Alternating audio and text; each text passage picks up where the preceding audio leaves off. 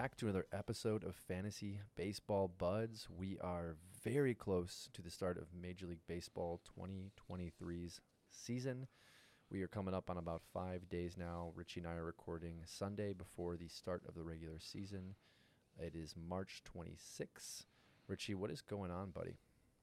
Well, Jordan Walker has made the opening Mhm. day roster, so that's exciting news. I'm curious to see how far he rises up draft boards.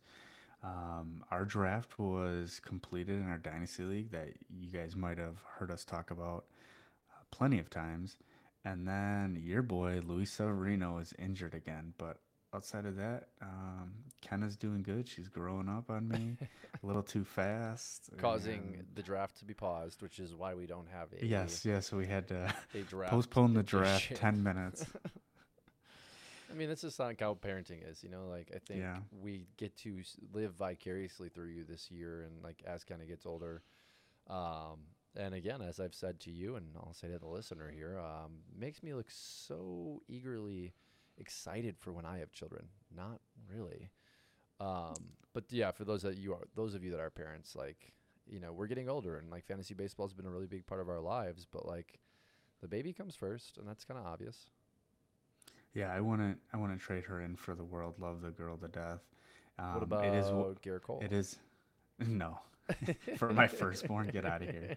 Uh, it is nice being the commissioner though because that is one perk I was able to enforce was uh, being able to pause the draft for ten minutes. So I will I will say that. But Well, uh, let's talk a little bit about this draft, Richie. So again, we were going to record the draft, and we were kind of going to do some analysis, but with everything that kind of got thrown for a wrench, it just didn't happen. And then you add in the expletives that I continued to throw around. It was basically uneditable a as it was. So um, I think you and I both are pretty happy with our drafts. I think you probably were more successful with following your plan. So I guess first and foremost, kind of talk to us about you know what you went into the draft with in regards to your strategy, uh, and then kind of how that shifted throughout the draft itself, and how you feel overall about what you ended up with. Yeah, absolutely. I'll start off by saying this is our dynasty league, so majority of the players are being kept. There was three big names that were available: Max Scherzer, Mike Trout, and Bryce Harper. So my original plan was you have to go and get one. This is a very pitching dominant league. Everybody is craving pitching. They're trying to get it. So I had $65 to spend for nine players. So I think my max bid was 57 or $58. So I think you saw this too, Matt.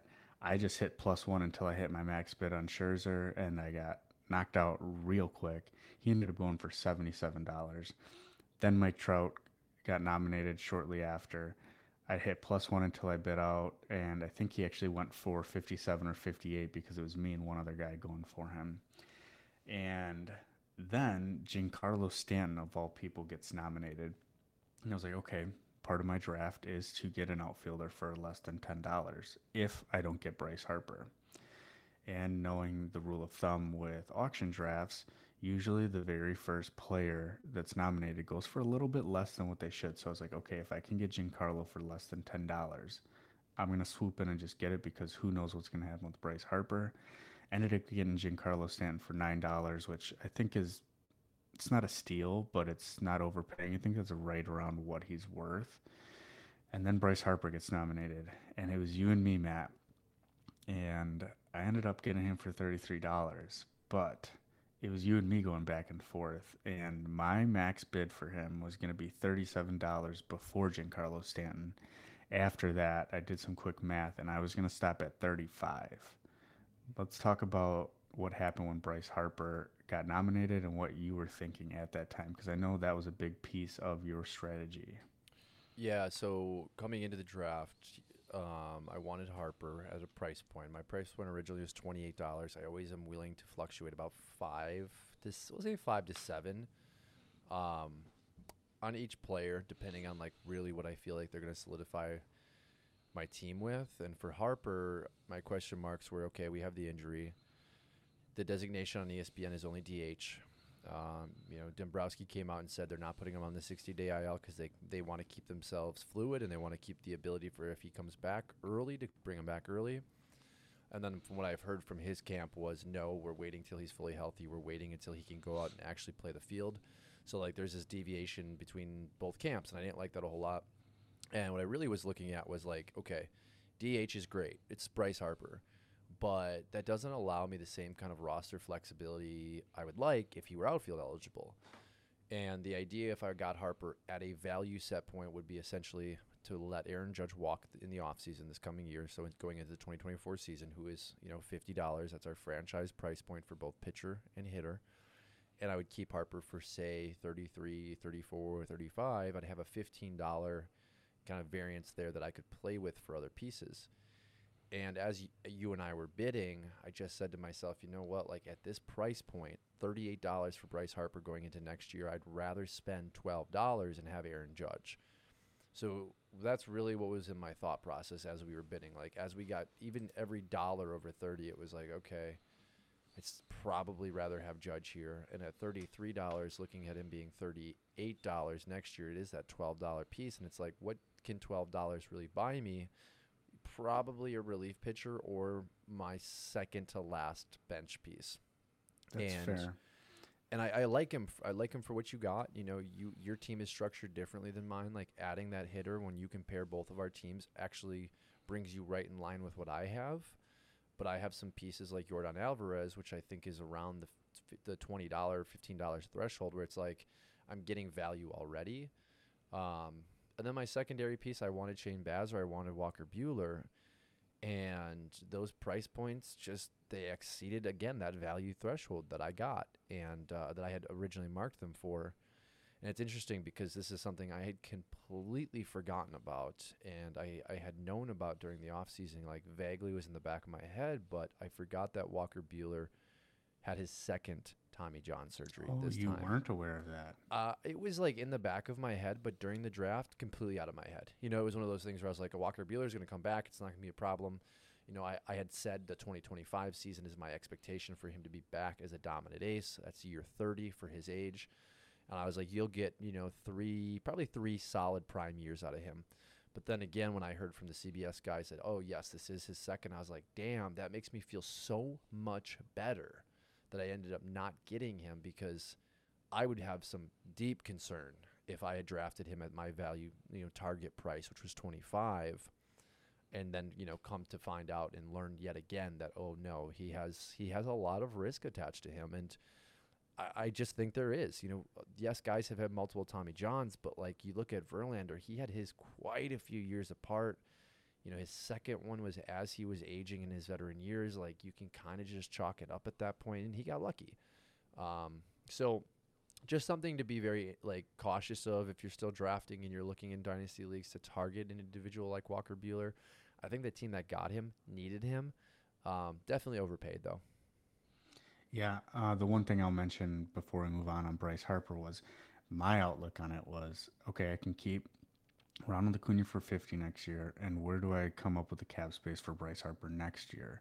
And I was looking right at Eloy Jimenez, who I ended up keeping for twenty six bucks, but he's on the last year of his contract, so no matter what, he's going back in the draft, whether he's healthy or not. So he's off my team one way or another. So I figured, okay, I'll spend twelve dollars extra slot Bryce Harper into there, and I'll figure out the rest of my salary elsewhere. So have a nice one-two punch with Ronald Acuna and Bryce Harper, hopefully next year. Do you ever look back on these drafts and think to yourself that's not the price that I remember him being? I'm looking at Walker Buehler right now at twenty six dollars, and like when we were drafting, it had hit a point even earlier than what it shows this manager drafting him at that I was like, nope, I'm out. And twenty, It was like 21 or 22, and you just jump into like 25.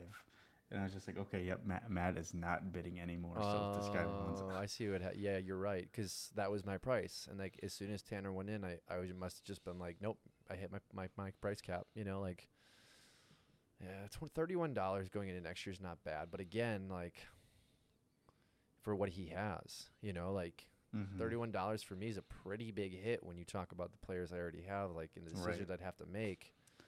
Um, oh, who else did you really like getting in your draft? Like, what were some of the other names that you really like were were stoked on? I, we talked a little bit about Baz. I know you're excited to have him this year. Yeah, so my other target was Shane Baz. Um, on full disclosure, I did not think that he'd be in my roadmap after I had got Bryce Harper and Giancarlo Stanton. I did not think I had the budget because originally I was targeting Miguel Vargas and Trevor Story, and I had about ten to fifteen dollars, a little fluctuation there for both of them. And when Shane Baz came up, I just was like a kid in a candy shop, and I was like, I gotta just see if I can get him for my price point, which was fifteen dollars, Matt. And it was you and I once again. I think yours was eight or nine dollars, and Yep. you stopped at thirteen. And I don't know if I was scaring you away, but I was as soon as you bid, I was hitting plus one immediately, like no hesitation. And I don't know if that psychologically played a role with you, but I figured if I could do that, maybe it'll scare you off a little bit, but I wasn't quite sure on what you would do. Um, but if you would have won sixteen dollars, I would have been out. That would have been the price point for you to have to win him. Yeah, I have taken um, injury risks over the last three or four years. You know, the only name that I can really think of at the moment is Chris Sale. Um, Jack Flaherty last year I redrafted with the lat injury, and I, I've just I've done this game before. I guess is what I'm getting at, and it's not the strategy you took. It's that I've been burned, and I've done this in fantasy football as well for years. You know, my taking the Michael Thomases, taking the DeAndre Hopkins, like taking the guy that I'm like, okay, once he's back, like I'm set, and it's never. I don't think it's ever really worked. You know, um, it just hasn't. Like I'm always left with a disappointment and a hole that I was supposed to be filled by you know X player, and then X player either comes back or doesn't, and they're just not what I wanted them to be. So that being said, Shane Baz and Walker Buehler fall right into that for me. It was like I just I don't have the same kind of excitement and um, and hope for these guys that I used to because I've been burned so many times. Um, and, and That's Baz is- fair. But to the counterpoint, I just want to hear my perspective on this situation. So I was fully in on Justin Verlander two years ago. Got sniped on him by the team that formerly took over Jason's team before he ended up letting him walk in the draft and you ultimately getting him. So I missed out on him. Wanted Chris Sale last year, um, but you got him clearly. So this was the guy that I wanted outside of Walker Buehler, but I knew he was not in the picture for me. So it's like, okay, this can be my long-term Tommy John project. And I originally wasn't going to go for him. And then I saw what was happening in the draft and Max Scherzer going for 77, Walker Buehler going for 26. You got guys like Jose Berrios going for $22, Cal Quantrill going for $16, Andres Munoz for $15 let's see um, there were there were some other guys out there that went for astronomical prices. Uh, charlie morton for 42 blake snell for 36 so in my mind i was like okay yeah he's gonna maybe pitch half a season next year but that's $18 i think that's reasonable if he can really live up to his potential of a full-time ace then getting him for 23 bucks the following year is going to look like a steal compared to what pitching goes for in these drafts when they're on the wire. So that was kind of my logic behind it. Yeah, no, and I, I don't think you're wrong. Um, I had the money, and if I had the roster space, I think genuinely, I would have pursued him even a little bit more because I, I don't remember what I ended the draft with. It, it maybe ten bucks, but that's ten bucks that I could have taken away from Flaherty and switched to Baz. Anyways, when looking at our keeper sheets here, I ended up keeping one more player than you did, and that is the difference in Shane Baz. Um, and this is something you and I have spoken about a lot, especially on the podcast. You know, when dealing with the, the kind of format that we do in our dynasty league on ESPN, where we don't have minor league slots and we've just added extra bench spots throughout the years to kind of equate for what those minor league spots would be. When you accumulate a number of prospects that you really like, and you essentially look at them and say, well, I can't trade them yet, but I also can't drop them because they, you know, we talked about right before we jumped on, like Jackson Holliday, Elly De La Cruz, you know, Druw Jones. They're just names that you can't drop. So it leaves you in a very tough position when you go into the draft because it's like you're counting every single player that you're bidding on with the idea that like you only have so many roster spots. Right? I went to the draft with Casey Myers as my number one must get. Who didn't I draft? Casey Myers because he just completely went over my head, right? Like ended up getting him on the wire, but point being here is like if I get Baz, now maybe I don't get Michael Kopech or Mackenzie Gore, who were guys that were also absolute must gets. Well, Kopech wasn't, but let's say Spencer Torkelson. Um, things that, you know, just go into the equation where it it's it's hard to to really look back and and think to yourself like, man, Baz at thirteen dollars is a steal because he is. In the moment, to me, he wasn't. That, that's fair. And then for the rest of my draft was trying to maximize all of these injured players. So I was targeting uh, Liam Hendriks, Edwin Diaz. Um, who else did I have? Trevor Story was on that list. Um, Frankie Montas were the main targets for me. Um, you, Spite, got Frankie Montas taken away from me and Edwin Diaz and Liam Hendriks, which just went more than what I could afford. I was trying to get them for a dollar. Uh, I did end up with Shane Baz, which we mentioned, but I did get ended up with Trevor Story for a dollar, and that was pretty much all I got for the injured list people that I was targeting. So not as many as I wanted, but I'll take it because I ended up with Harper, Shane Baz, Trevor Story as those guys I can stash, and I wanted to leave that extra room so that I could have some waiver wire pickup guys. Yeah, and you ended up getting Lars Nootbaar for a dollar, which would have been a guy I would have just on principle alone bid you up on if again I wasn't dealing with roster space. You know, like I absolutely could not get stuck with Lars. It was something that it would it would tank my entire draft. Um, and you got him for a dollar because no one else in the league has any fucking idea how to do their jobs properly. And that was, you know, something that I, I thought was a huge steal because you and I, I think both aren't buyers on this Lars Nootbaar industry pump.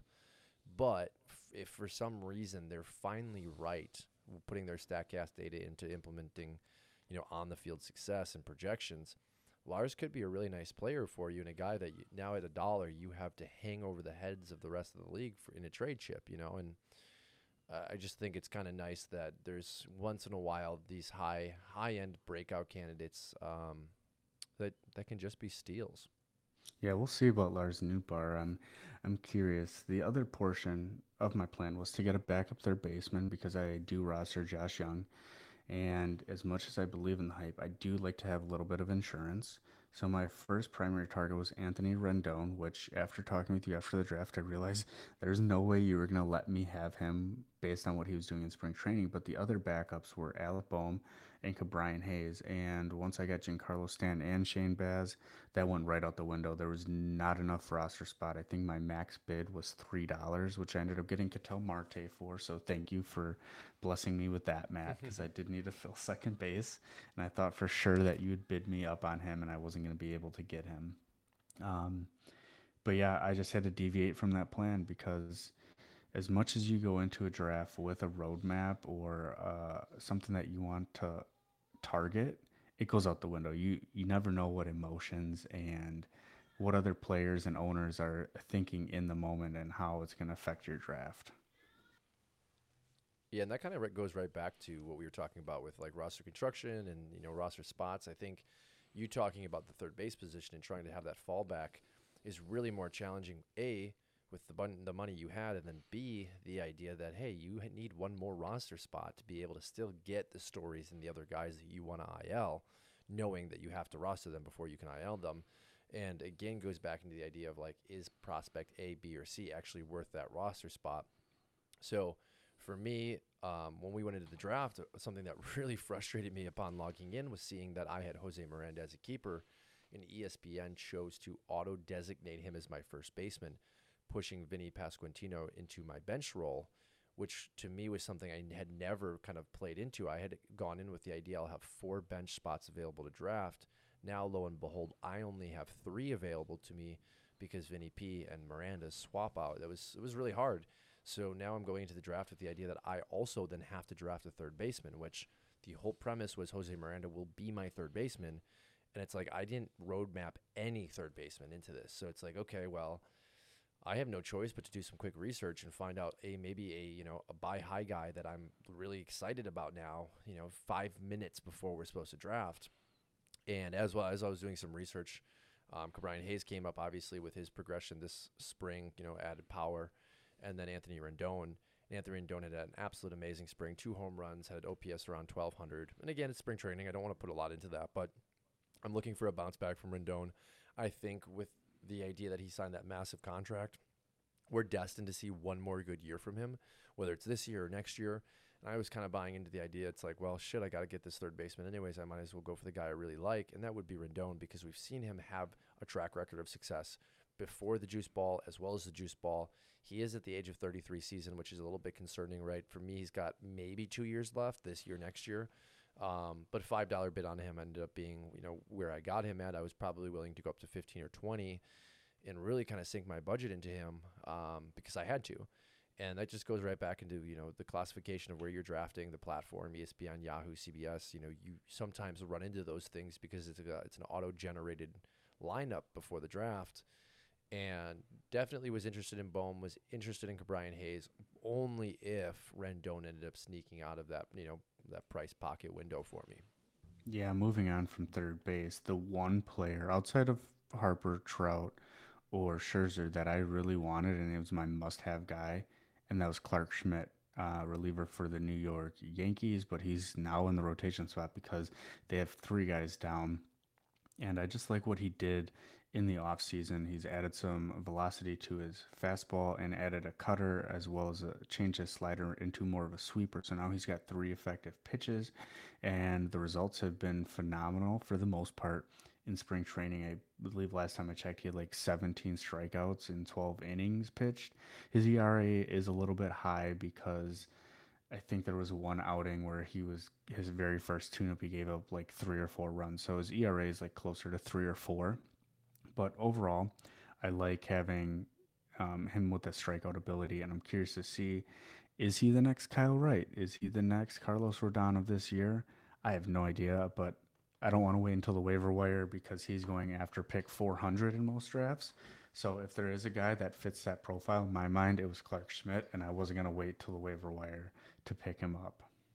Yeah, and I, I like the the pitch mix that he's changed changed up. You know, as soon as you put a bid on him and won him, you know, my first comment was obviously that you like the cutter action, and uh, I think that got you a little razzed up because that was a big piece for him. And you know, that's been kind of floating around in other publications is that the Yankees bullpen coach actually has been pushing the cutter on a lot of the Yankee staff. And Clark has gotten a lot of improved um, movement as well as placement from that cutter. And I, I think there's definitely upside there. And I think you were right to draft him, especially going into the season where if you look at most waiver wires, you can't really pinpoint a Kyle Wright or a Carlos Rodon.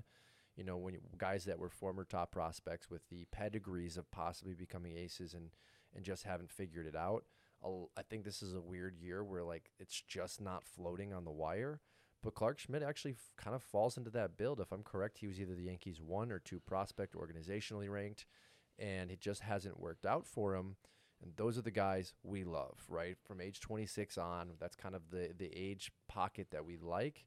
I think if I'm correct, Schmidt's either 27 or 28 now, and then you have all the in- injuries. So I think jumping on him was great. Um, I I view him kind of like a better version of Jameson Taillon with the strikeout ability now, right? Like I I'll think still take that at the end of the draft. Yeah, for sure. And and listen, like you're on a good team. Like if he gets five, six innings you're not getting a quality start, but you're getting a win, you're getting high strikeouts, like obviously kind of offsets itself. But he also has the ability now, I think, of being like the third or fourth starter in this rotation. So those injuries have definitely helped him. And um, again, talking about end of drafts, you know, dollar bids, you've got to try and hit some home runs. And I think Schmidt might be a guy that you you actually have some value in. We will see, but that that pretty much wraps up our recap of our teams, unless you want to. I mean, you basically rebuilt your former squad after your plan went out the window.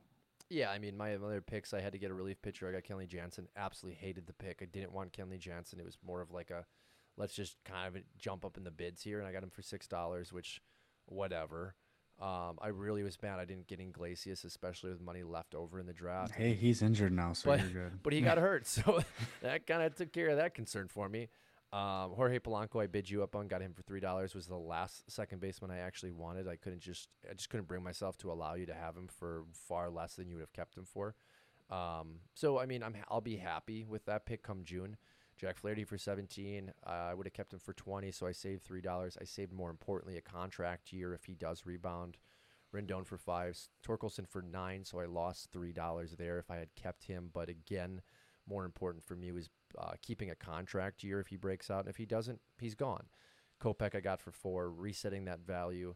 in that contract. Uh, Nick Martinez at RP for a, for a Sparp at a dollar, and then Gore for seven dollars. Again, con- contractually, it would have been exact same for keeper.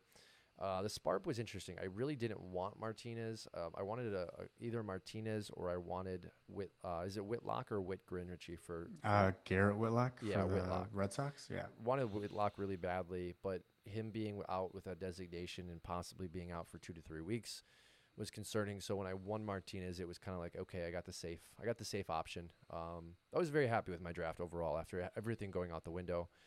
And then I did was able to pick up Casey Myers on the wire. I was able to pick up um, John Means Business as well, which was huge for depth for me come come you know June July. So there's Mhm. some nice pieces there. And uh, real quick before we move on to some of our spring standouts here, as I have the draft up in front of me, um, was there any other teams that made some moves that you really liked, or was there any value that you saw, maybe mid middle of the draft, end of the draft? Yeah, I really liked what um, Mike did in our draft. He went from being in complete last place last year. Um, I think he had the most money, like near two hundred dollars. He went out. He was the one that got Scherzer for seventy-seven. He got Mike Trout for fifty-seven. As much as the injury sucks, he did get Raisel Iglesias from you. He stole Kodai Senga for seventeen, which was my fallback target. If I missed out on Harper, Trout and Scherzer, I was going to go and get Blake Snell, but I figured the hype was getting too big on him and I wasn't going to be able to afford him. So I was going to target Kodai Senga. So right off the bat, his first four picks um, were all guys I liked. He was the one he ended up with Ryan Hayes. And he sneakily got Zach Eflin for a dollar, which I'm curious how that goes because the Rays um, picked him up and is the most paid player that the Rays have ever paid for a pitcher. And Zach Eflin's just a guy in my mind, but those Rays, they know how to find diamonds in the rough and Yeah. yeah, tune them up. And then the last one, three thir- at pick three thirteen, he got Marcell Ozuna for two dollars. At the end of the draft, um, if I did not get Stan, I was looking at getting a Bellinger for a dollar, Marcell Ozuna for a dollar, Nootbaar for a dollar. So he was um, on there. I mean, if I had Mike's team, he took pretty much 80, 90% of the guys that I liked going into. He did get Brandon Drury, which I don't care for, but he is a utility guy. And he got him for a dollar, so whatever. And then he got David Robertson for the Mets. So he completely rebolstered his relief pitching. And I, I really like what he did. The only thing I would mention is probably would have trying to see where he could I might have passed on Mike Trout if I were him and tried to go for Harper and then use that other money and got another pitching uh, player. But overall, like I, I think he really restructured his team, and I'm curious to see how many wins he gets this year. I don't think it's quite in contention for the playoffs, but I think he might just miss the playoffs this year. Yeah, and I mean, as I'm looking at his team right now, Kodai Senga is probably his RP two. If it's not, you know, he has Sandoval, Senga, um, Sixto Sanchez is his franchise. Good God, that's you know, someone needs to shake him a little bit. Trevor Rogers, we're looking for a bounce back. Uh, he, you know, you made a trade pre-draft, gave gave him Andrew Painter, so he's got some prospect pedigree there. He's got some pieces. Uh, I think Senga, Scherzer, Rogers, Sandoval, like that's a nice four that I'd be okay with. Obviously, looking at our league, it's very top heavy, so you know you got some work to do. But like if Eflin can come in and provide a top 40 SP this year, you're talking about five pitchers that are giving teams a run now, and he's got Kumar Rocker as a keeper that could possibly come up this year. Um, his bats need some work, but adding Trout's really nice there. And I think we talked about this off air after the draft, where in our league we designate again a franchise hitter and a franchise pitcher if you choose to. And even though he drafted Scherzer at 77 and, and Trout at 57, if he if they have great seasons and he wants to hold on to them, he just keeps them for 50 bucks each, goes into the draft next year and kind of restarts this all over again, where he's still got a lot of money because he's going to let some of these guys probably like Sixto go. Um, so it'll be interesting. I think you're right. I think he did a really good job for himself, and I think the only other team that I was really quite satisfied with their ability on a shorter budget was probably our good friend Reed's. He was targeting a first baseman. Um, had a lot of guys kind of pass him by. He ended up getting Rowdy Tellez for six, which I liked a lot. Jonathan India for three, who I do like for a bounce back, not you know rookie season bounce back, but a good year. Uh, Austin Hays for a dollar, I think fills out that outfield real nice. He got Tarik Skubal, who's coming back from flexor, t- flexor tendon surgery for six. You know, I think that's probably a play for next year. Craig Kimbrel at two. If he becomes the Phillies closer, that's a 40 save guy right there. Mike Clevinger for two, which you know we haven't really talked about him a lot because he's been you know in the headlines negatively. But Mike Clevinger at two dollars on the White Sox, like that could be an 18 win pitcher right there. Um, if if we remember correctly, he did fight injuries last year. Was coming back from Tommy John, knocking some rust off. So like Clevinger could be a bounce back guy. Frankie Montas he poached from you for two dollars, so that's a 2024 stash. And then Kyle Muller, if he chooses to hang on to him, I think there will be some strikeout rewards, but probably not till July or August. Um, and it's hard to hold on to a guy for that long when you have roster crunches. Yeah, with what he was dealing with, I really like what he did. I personally like the Austin Meadows and Jesse Winker. Austin Meadows was another one of those one dollar outfielders I was targeting as just a, a punted outfielder when it's so shallow. And then Jesse Winker, he, my concern is he might play in a platoon, and with Sal Frelick coming up, nipping at the heels, there's going to be a lot of outfielders for this Brewers team, and I don't know if anybody of any of them are going to get full time playing time. So that's why I was staying away from Winker. But if he does play majority of the time, that'll be a nice pick for him. Yeah, and I think that's a kind of a good point for us to transition into some of the players that um, we wanted to just talk about. You know, for those of you that still need to draft, or those of you that have drafted and are looking at waiver wire pickups, you know, Richie and I had kind of um, jumped on this a few weeks back when we were recording that we would do essentially like a breakouts for spring episode, and you know, we've kind of gotten so far through spring that like the breakouts have kind of already been publicized in a lot of different articles as well as podcasts. So we're not going to go fully in depth. We're going to touch on some guys that we like and one of the guys is Sal Frelick. You kind of just brought him up there. He's a guy that obviously I just picked up in our Dynasty League and a, and a guy that I've been talking about a lot since the World Baseball Classic. And I'm reading right now in the Milwaukee Journal Sentinel um, that the Brewers came out, looks like yesterday, and said that it would not be a surprise for both Sal Frelick and Joey Wiemer to both possibly make the opening day roster, which is bad news for both. Bad news for basically all of the Brewers outfield, as you just alluded to. Um, I mean, it looks like they might really be going heavy platoon if that's the case, because Frelick's a lefty, Wiemer's a righty. You talked about uh, our, our boy Jesse Winker being also a lefty. What are you What are your thoughts on Wiemer also possibly making the team? Yeah, I think somebody's going to be playing DH here, and I'm curious. Joey Wiemer does have a lot of speed, so I'm curious if he's just their designated runner and doesn't really play that much. So th- that news doesn't concern me terribly. I think he's. They might just look at the matchups, very analytic team. I could see them saying, okay, he does great, and I'm just throwing something out there. He does great against fastball cutters and left-handed hitters. So he doesn't start unless there's a left-handed pitcher that primarily throws the fastball slider 70% of the time. Okay, we'll throw Wiemer in there for this this lineup, something like that. Now that's just an example, but something along those lines is what I see.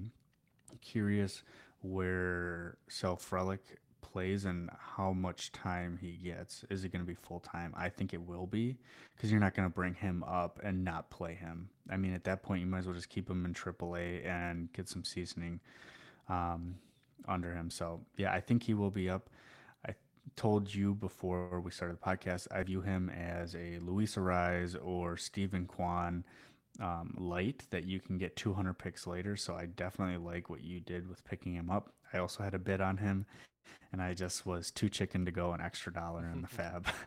but it's okay. Um, I've got plenty of guys as it is. So well, you need him more than I do. And those of you that you know, I've listened to our show regularly for the last couple of years um, will know kind of the position I was in at the end of the season last year in the playoffs, where my team was completely stacked. Again, dynasty. I was able to sell off some prospects and some young players for elite level talent. I went out and I got Max Scherzer. I went out and I got Freddie Freeman. I had Aaron Judge. I had Yordan Alvarez. I, uh, I, you know, I, the list goes on and on and on. And I didn't win a championship because in the two week playoff that we play in our head to head points league, uh, my guys were cold. And I said to myself, okay, what could I have done differently? And it was pretty simple. It was go out and pair your really big boppers with guys that are really consistent and are going to get you two to three points every single day. And I had already Corbin Carroll stashed and ready to go. And I was like, okay, who other profile players could I have that could pair well with him? And it was guys like Sal Frelick, guys that I know are going to hit 300. you know, maybe you're going to hit me 10 home runs, but are going to steal bags, are going to be really high in the doubles uh, classification, possible triples classification, are going to start every single day. Steven Kwan was a really good name you threw out there because he's a similar player. It's about who are you pairing your big names with and like how do they how do they help offset some of the slumps if the slumps come at the worst possible time? So something I'm always mindful of now, and I, I think Frelick is is perfect for what you said.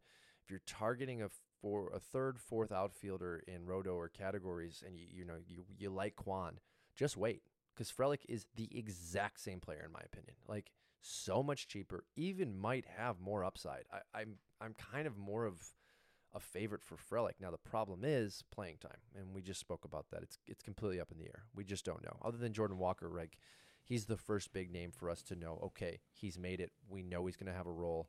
You know, the sell like buy high now on Jordan Walker. Long story short, don't draft Steven Kwan. That's all you need to know. yeah.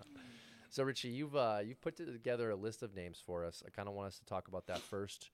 Um, who are some of the guys that you know outside of the top 300 you're looking at on waiver wires, or you've been targeting at the end of drafts if we are still drafting?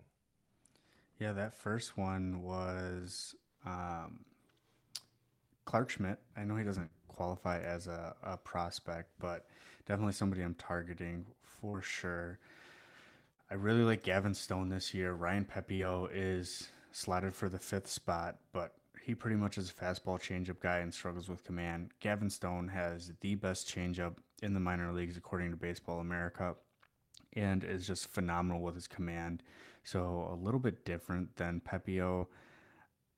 I think Gavin Stone gets a shot at some point. Dustin May, we don't expect a full season out of him. I think there can be some phantom IL stints for him. Noah Syndergaard, is he really going to make a bounce back?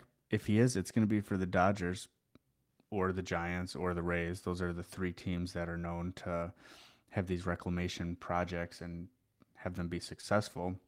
But if either of those scenarios don't work out or Clayton Kershaw goes on the aisle like he does every year, I think Gavin Stone can be that guy that comes up.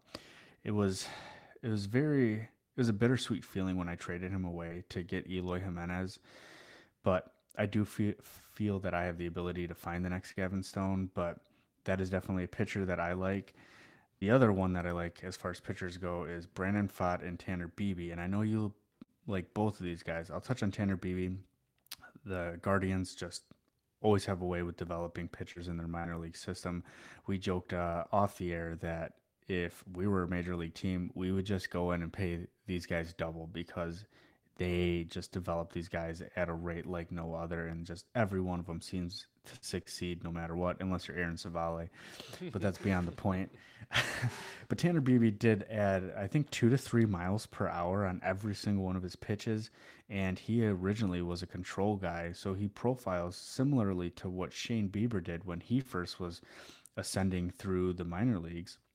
Now, is Tanner Bibee the next Shane Bieber? Maybe I don't know, but definitely worth picking up. I think at some point he's gonna just blow away the minor leagues and he's gonna be given a shot. There, there has to be. Cody Morris was originally supposed to have that fifth spot. He's injured now. The door is there if he can just prove that he's better than Gavin Williams or Daniel Espino. Daniel Espino is currently injured right now as it sits, so he's just got to beat out Gavin Williams, and he's already at AAA if I'm not correct not mistaken, and Gavin Williams is at double A or single A, so he's already got the jump on him there. I think that's another pitcher that can be up. And then lastly is Brandon Pfaadt of the Arizona Diamondbacks. He did get sent back to the minors, but he was the minor league strikeout leader last year. And I know you like him a lot, Matt, so I'll let you talk a little bit more on him and give my vocal cords a break here. Yeah, I think Pfaadt has the opportunity to be kind of our Alek Manoah of this season. And I say that in regards to not necessarily the ceiling that we saw from Manoah in his rookie year, but maybe just the consistent impact that we saw from Manoah. When Manoah came up, he was in the lineup, uh, excuse me, the rotation all year around. You know, he provided that consistency for you where he was providing enough value where you could kind of set him and forget him. The problem with Pfaadt is going to ultimately be the wins. You know, Manoah had this amazing Blue Jays team around him where he had a lot of run support. And Manoah has never really profiled as a strikeout guy, and that's where Pfaadt definitely changes the equation here because Pfaadt is the leader in the 2022 minor league season for strikeouts. He has the ability to also bring that to the major league level. He's showcased it in spring. I think what we're talking about here is a 3.5, 3.75 ERA guy in his rookie season. Ultimately, I'd say probably 10 Ks per nine, and I would expect that to get up to 11 as he gets more into the development at the major league level.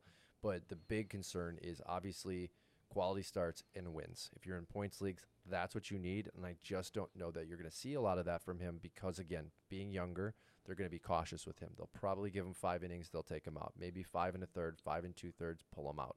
Run support's also going to be an issue because as it stands right now, Corbin Carroll is kind of leading this team with Ketel Marte. And I just don't love the offensive production. You know, we have the individual from uh, Texas, the first baseman that's in the minor leagues that will be up eventually. You have Jordan Lawlar who will be up. Um, again, young players. And then you have Druw Jones who's three years away. So the offense is kind of stagnant right now, and that's the one thing holding me back from you know really targeting Pfaadt as a guy that I must have. Is that heck he might be two years away from being a, a, a top 50 guy, maybe a top 30 because he's just not going to get the wins and the quality starts. Yeah, I definitely like Brandon Pfaadt this year. I don't know if I agree with Alek Manoah comp, but I, I, do like him this year, and we'll see what happens. At some point, he's going to be up. The other guy I like, and I've been going back and forth on, as you know, off the air, but now that he's on my team, I can openly talk about him, is DL Hall. And he's a lefty for the Baltimore Orioles, if you're not familiar. Former top prospect, has a filthy fastball, filthy slider. The one thing is he can't control it. And – we saw this profile with Corbin Burnes, Spencer Strider. Is DL Hall the next Spencer Strider, Corbin Burnes? I don't know because his command is way worse than either of those guys are. And he's almost destined for a relief, a long relief role if he can't figure it out this year.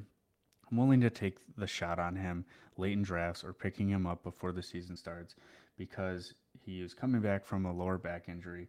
He just had his first tune up it, it went okay. He had the strikeouts. He gave up a few runs, but it was because he left a couple runners on first and second, and then he got taken out of the game, and they then later came around to score. The thing with DL is that they are currently stretching him out. So that makes me think that they're kind of tuning him up to be in the rotation, or they're going to send him back to AAA to work on his command. Either way, points to good signs for him. The reason why I say that is because you look at this Orioles rotation, and yes, they signed Kyle Gibson and Cole Irvin, so I think those guys are locks because they went out and got them. But then you have Grayson Rodriguez. He's the number one pitcher in the organization, so I like that. Outside of that, you have Kyle Bradish and Dean Kremer. Those are just names. You did mention John Means coming back at the middle of the year, so that's a fourth spot there. But that fifth spot is completely open. I think if DL Hall can figure out his command, he surpasses Kyle Bradish, Dean Kremer, and Tyler Wells. No hesitation, no questions asked. So I'm willing to roll the dice on him this year. Yeah, definitely think he's uh, he's a guy that's worth a shake there. Um, I I love DL Hall. Everything you said is spot on. He was a high end draft pick. He follows in line with the Kyle Wright, Carlos Rodon profile that we like to go after. My only thing is I think his breakout's 2024. Um, but hell, worth a shake. Like if I had a roster spot, absolutely sign me up. And in in deeper leagues, probably going after him. But again, like you know, we have to kind of look at the things that we can um, is can evaluate to see kind of where he is. And the only concern for me is injury. We've seen a lot of injuries with DL Hall, and you know that's something that plays in, right? Carlos Rodon, same thing. He had his breakout. Oh, injuries came back up. So you know, even if we have a breakout from Hall, is it similar to like Rodon, where it's just like, hey, he's a bigger bodied guy, he's just going to have these concerns, but definitely a name where if you're in a deeper league and you can go out and get him, pick him up, or draft him late, where you could end up with a guy that can give you 12, 13 wins if he can stick in that rotation. And again, this is an Oriole team that is expected to regress a little bit this season as they continue their ascension. I know that's kind of a um, an odd way to say it, but I do expect them to win less games this year. But they're re- they're building the foundation for what will be five, six, seven years of contention in that NL East, and they need a guy like DL Hall, who they drafted so highly, to come and provide them value. Whether that's in the rotation, whether that's in like a Josh Hader middle relief, long relief guy, um, he's got to provide impact to this team. Yeah, and those are all the pitcher prospects that I like that are going outside the top 300. If we move along to the batters, I really like what these Reds have. Elly De La Cruz, Christian, or yeah, Christian Encarnacion Strand, who had an amazing spring, picked him up in our Dynasty League. I think they're both up at some point this year. I like Brett Baty for the New York Mets. He just got sent down, so that's a little bummer, but I do think he's up. Sal Frelick is out there. Tyler Soderstrom for the Athletics. I think at some point he comes up. He has had a hot bat over the last year. Colton Cowser for the Orioles. I think he comes up sooner rather than later. And then a deep stash, Royce Lewis for the Minnesota Twins was on the verge of a breakup before he tore his ACL for the second time for the Twins. So if you have the IL capacity, I would definitely pick up Royce Lewis and stash him on your bench. Yeah, you, you did that yourself this week, and I love that a lot. Um, you know, upside is what you're looking for after the draft, especially if you can IL a guy, you know, that has such a benefit to your ability to maneuver your own roster. I think Lewis was a guy I liked a lot. Frelick, we talked about quite a bit. Encarnacion Strand could be possibly just a guy that blew spring away. Uh, when we were talking about looking at OPS leaders, he had like a 17 or 1800 OPS. It's like, okay, you did a pretty good job in spring. Um, we need to see obviously at bats, but love the ballpark, love the approach. Like he could be a guy that almost mimics Brandon Drury's production last year if he can play in 130, 140 games. And finding that week one on the waiver wire before other people do is huge. I also expect him up in the first three weeks. I think he's going to get sent back down. Some injury is going to happen, and he's going to be the first one promoted. And as soon as he gets gets a job, he's going to go out and he's going to prove that he deserves to play every day because it's a bad team. And um, all those names were great. I, I have a couple I want to add. We saw the injury to Royce Lewis, uh, Rhys Hoskins, excuse me, this week. Rhys Hoskins tearing the ACL. Very unfortunate. Those of you who have already drafted looking for replacements, it's kind of hard at first base. You know, we've talked a lot about Kyle Manzardo over the last couple years in this podcast. He's a guy that's probably available, but in question as to when he'll come up. Um, Darick Hall, Philadelphia, big time uh, boost here and bump here. Five home runs in spring nine strikeouts and nine walks. So you're seeing kind of that contrast there. He has the ability to maybe be a little more patient, uh, batting 294 with a OPS above 1,000. Again, it's spring, 18 games, but Darick Hall should be available on most of those waiver wires. Um, big game for me, though, and I've been pushing him for a few weeks, is Anthony Volpe. Batting 317 this spring. He was a triple side this, the uh, cycle just yesterday. Three home runs, uh, maybe four now just having a great spring. And I think at this point he's going to force the Yankees' hand.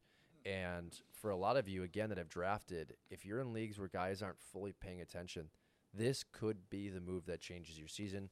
If you're in middle infield um, leagues where you need a middle infielder, he is the guy I immediately slide into there. I think he's guaranteed 15 20, maybe 15 30 in regards to 15 home runs, 30 stolen bases. I think he's going to give you 270 to 300 average. I think 300 is a bit optimistic for his rookie year. I think 270 is probably fair. Good walk to strikeout ratio. Uh, Anthony Volpe is is the absolute must for me in any league right now.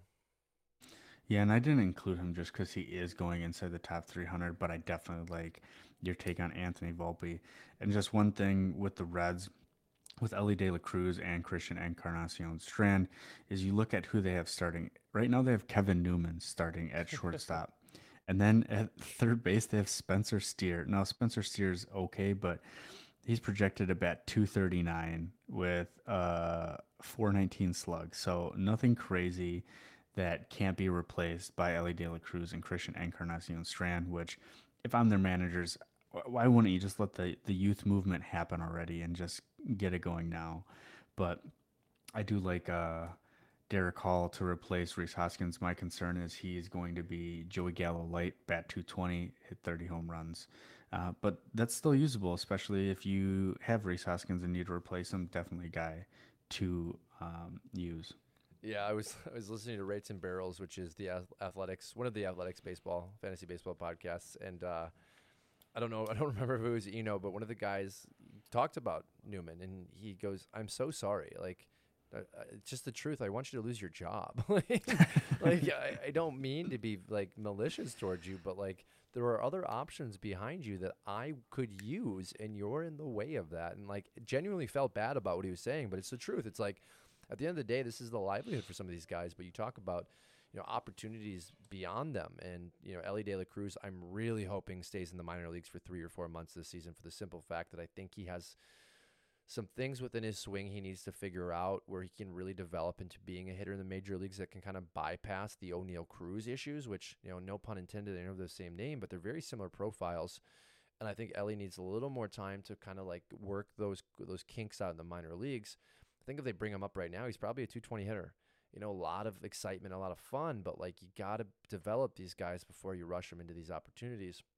Um, Jasson Dominguez, also an amazing spring. Obviously, I'm saying that because I own him and I also own many of his signed Bowman uh, 10 grade cards. So come on, Jasson. I need to be able to sell these things for what I bought them for.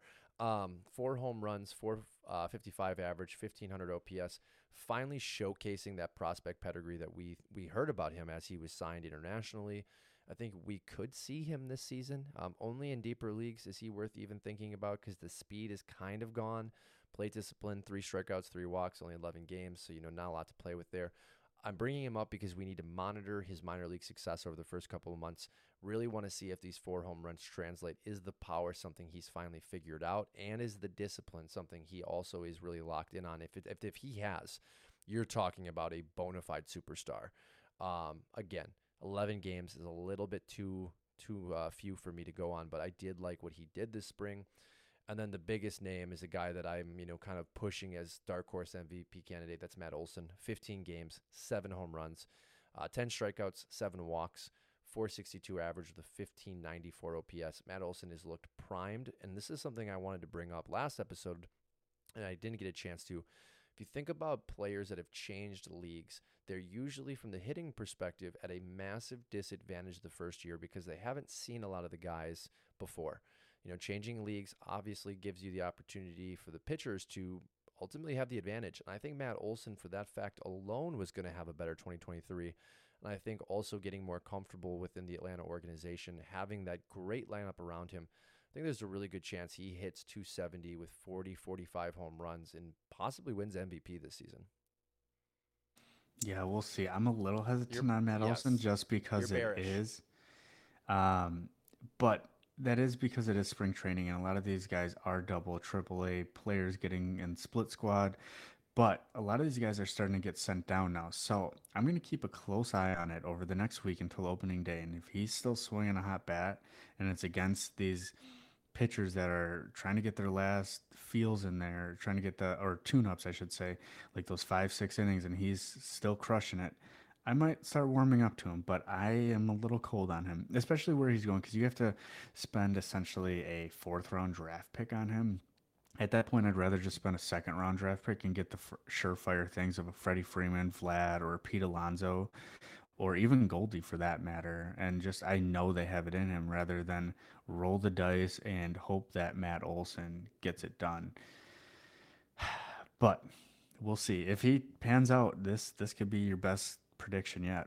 Well, and uh, we've been waiting for him to be consistent, right? Like he's been such a uh, boomer bust player throughout the months of fantasy baseball, where some weeks he's just terrible, and some weeks he's leading your team to victory. So, you know, if he puts that together the season I'm expecting him to, it's more consistency, and you really need that, obviously. Um, transi- transitioning into some players that underwhelmed. Um, Nolan Jones, Colorado, 23 strikeouts, 20 games, batted 170. I think the Nolan Jones breakout, we can just throw that right in the trash can. Uh, you and I joked a little bit before jumping on. Jo Adell, 19 games, 22 strikeouts, two walks. Yikes. Yikes. Jo, I'm so sorry what this organization did to you. It's time for a fresh start. Um, Christopher Morel for the Chicago center fielder, four home runs, so nice. Batted 286, so also nice, but 21 games, 21 strikeouts, five walks to me, the average throw throw it right out the window. I think what we're seeing here is a lack of plate discipline that's going to seep into poor numbers in the regular season. Had a nice kind of waiver wire showcase last year. P- teams were picking him up and using him as kind of uh, spot starts. I think he had second base eligibility. I think that is gone. I think he's probably going to be floating on the waiver wire. And then kind of a prospect that has had a disappointing spring as well as like a disappointing come up last year. Mark Vientos, two home runs, did have 21 strikeouts though in 23 games. They gave him the opportunity to really get out there and showcase himself. But at 278, he was sent down today. So you know that dream is also cast away. Um, you know, just a couple names to keep an eye on throughout the the minor league season as well. But I wanted to just toss a few names out there to uh, to kind of refresh ourselves as we talk about some guys that disappointed. Yeah, the Jo Adell experiment is one that I'm sorely disappointed in because I thought he was going to be the next Julio Rodriguez or the next Ronald Acuna, and you get to those upper minors and just couldn't hit anything other than fastball. If pitchers were relegated to only pitching fastballs, man, he'd be such a Him and stud. Kelenic both, yeah, absolutely. Yeah. All right, everyone. Well, I think that wraps us for today. The next podcast you will probably hear from us will be after the opening week. Um, you know, we might have one more in this in preseason. Look for that maybe next Monday, and uh, we'll kind of catch you up on everything we have. But until we see you, we'll see you next time.